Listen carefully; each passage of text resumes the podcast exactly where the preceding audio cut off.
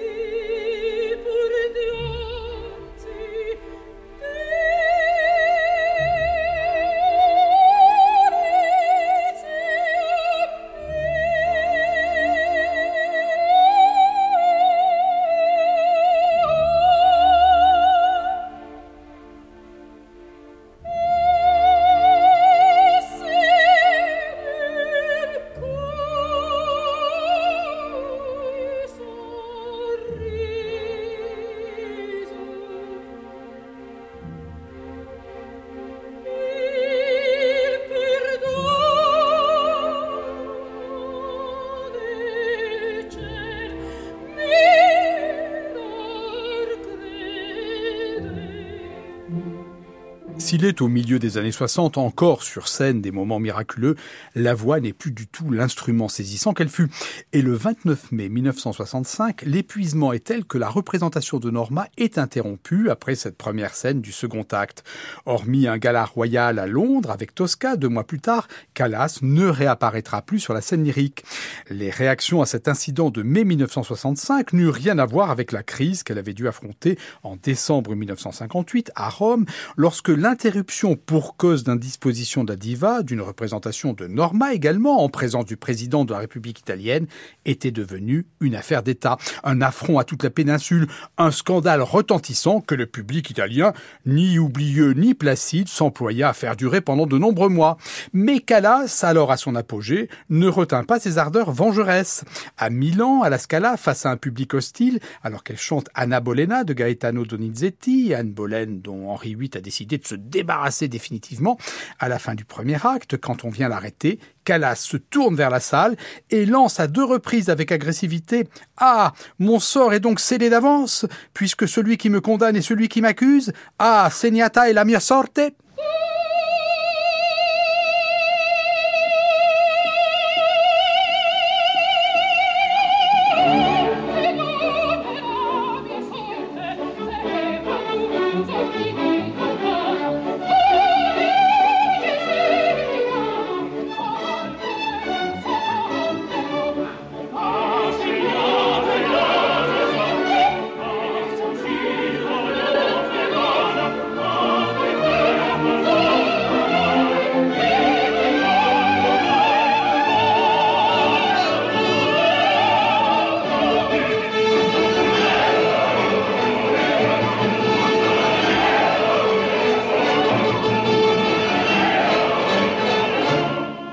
Allant plus loin encore, le tempérament meurtrier reprenant toute sa force, dans la scène de la folie d'Imogène à la fin du Pirate de Bellini, c'est avec emphase vocale et surtout depuis l'avant-scène, le bras tendu montrant la loge du directeur de la Scala, que Callas lance là, vedete, là, voyez, il palco funesto, palco signifiant à la fois la loge et l'échafaud.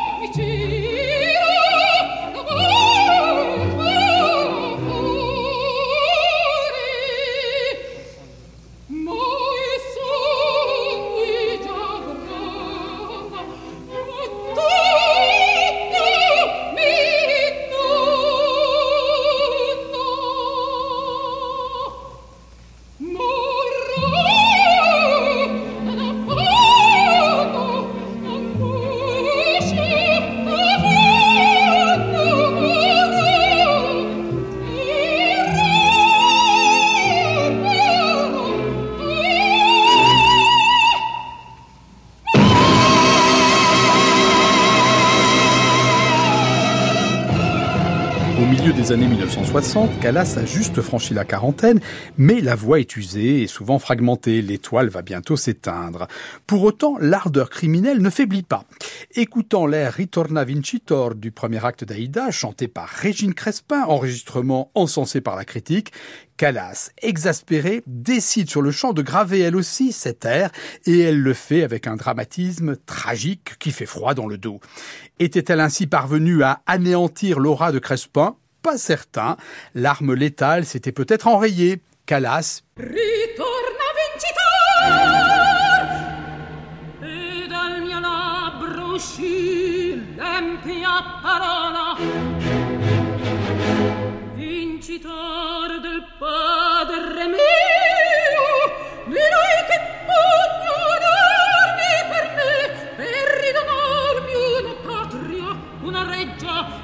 lustri che qui celar mi forza!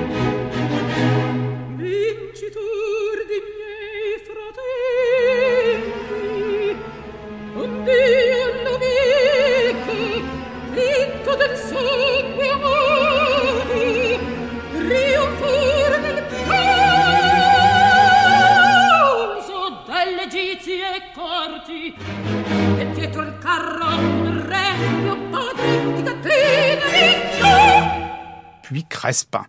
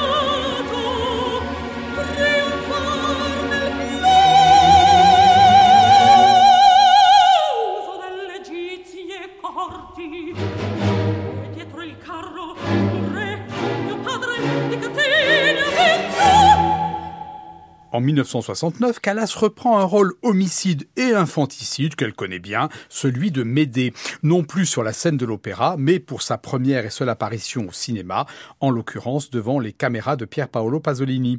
Médéa, film qui sans avoir la perfection d'un chef-d'œuvre comme Théorème par exemple, est tout de même d'une splendeur visuelle et dramaturgique et d'un impact extraordinaire. Comme presque toujours chez Pasolini, l'arrière-plan, qui n'est pas très loin, est non seulement esthétique, mais aussi métaphysique, psychanalytique, anthropologique et politique. Il s'agit tout de même bien du mythe antique de Médée, avec un vrai centaure, c'est Laurent Terzieff, qu'on ne nous dise plus que les centaures n'existent pas. Et après un sacrifice humain, le vol de la toison d'or, le coup de foudre pour Jason et la fuite à ses côtés, Médée Calas n'hésite pas à découper son frère en morceaux qu'elle sème sur son passage, retardant ainsi les poursuivants qui s'arrêtent pour les récupérer. Le petit poussé inversé en quelque sorte.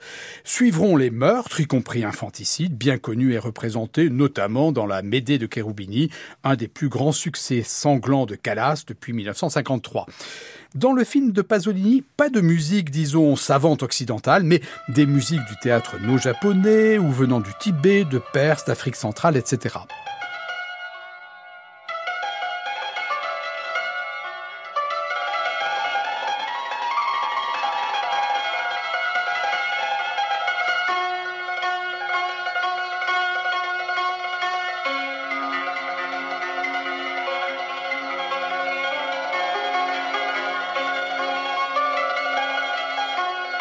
La présence charismatique, magique, souvent terrible de Callas à l'écran, son maintien, son regard sont spectaculaires, mais pas une seule note chantée, uniquement quelques rares interventions parlées, qui plus est toutes doublées, et seuls quelques sachants prétendent encore que ce doublage fait entendre la voix de Callas elle-même. Oh Dio! Oh giustizia, cara Dio! Oh luce del sole! La vittoria che intravedo sopra i miei nemici sarà splendida. Ormai vado diritta al segno. E infine mi vendicherò come devo. Oh Dio, oh giustizia cara Dio, oh luce del sole, ascoltate dunque i miei piani. Manderò una delle mie donne a pregar Giasone di venire da me. Sarò con lui molto dolce e gli dirò è giusto che tu sposi la figlia del re. Gli dirò, questo matrimonio sarà molto utile ai nostri figli. La rencontre de Pier Paolo Pasolini et Maria Callas fut un coup de foudre mutuel d'une amitié amoureuse, dont témoignent d'ailleurs certains poèmes de Pasolini. Mais dans ce film, à la fois opulent et austère, Pasolini fait cruellement jouer à Callas en 1969 et pour l'éternité la transposition impudique de deux grands drames terribles de sa vie.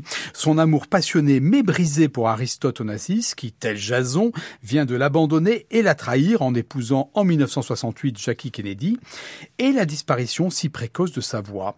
Calas non plus meurtrière, mais fondamentalement victime. Dans cette heure de douleur, est-ce ainsi, Seigneur, que tu me récompenses?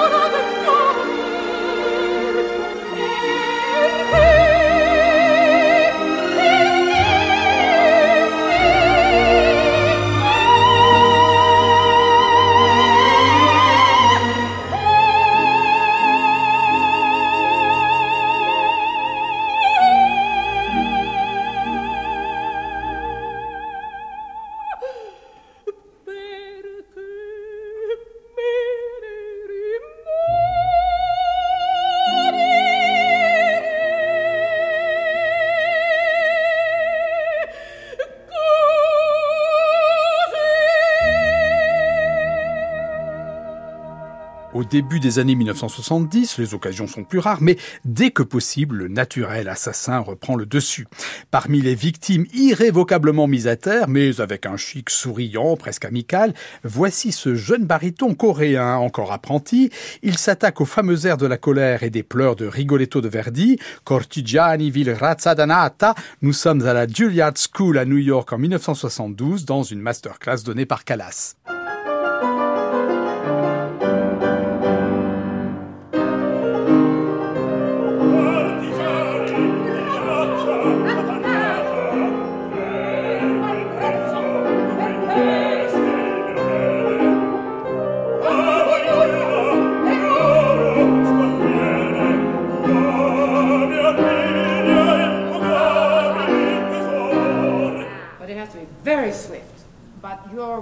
Cortigiani, vil razza dannata, per qual prezzo vendeste il mio bene? Le pauvre jeune baryton en arrive rapidement à se demander qui chante, lui ou cette soprano glorieuse qui, sans doute pour le mettre à l'aise, vient de lui demander si jamais il sait ce qu'il chante. Puis tout va très vite, la victime ose à peine se débattre.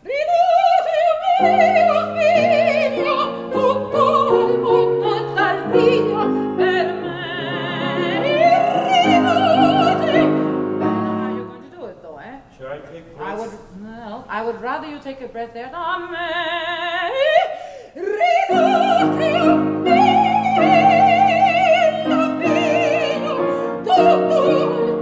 See, because that way you get more expression out of the, the major phrase. So, uh, signori, signori.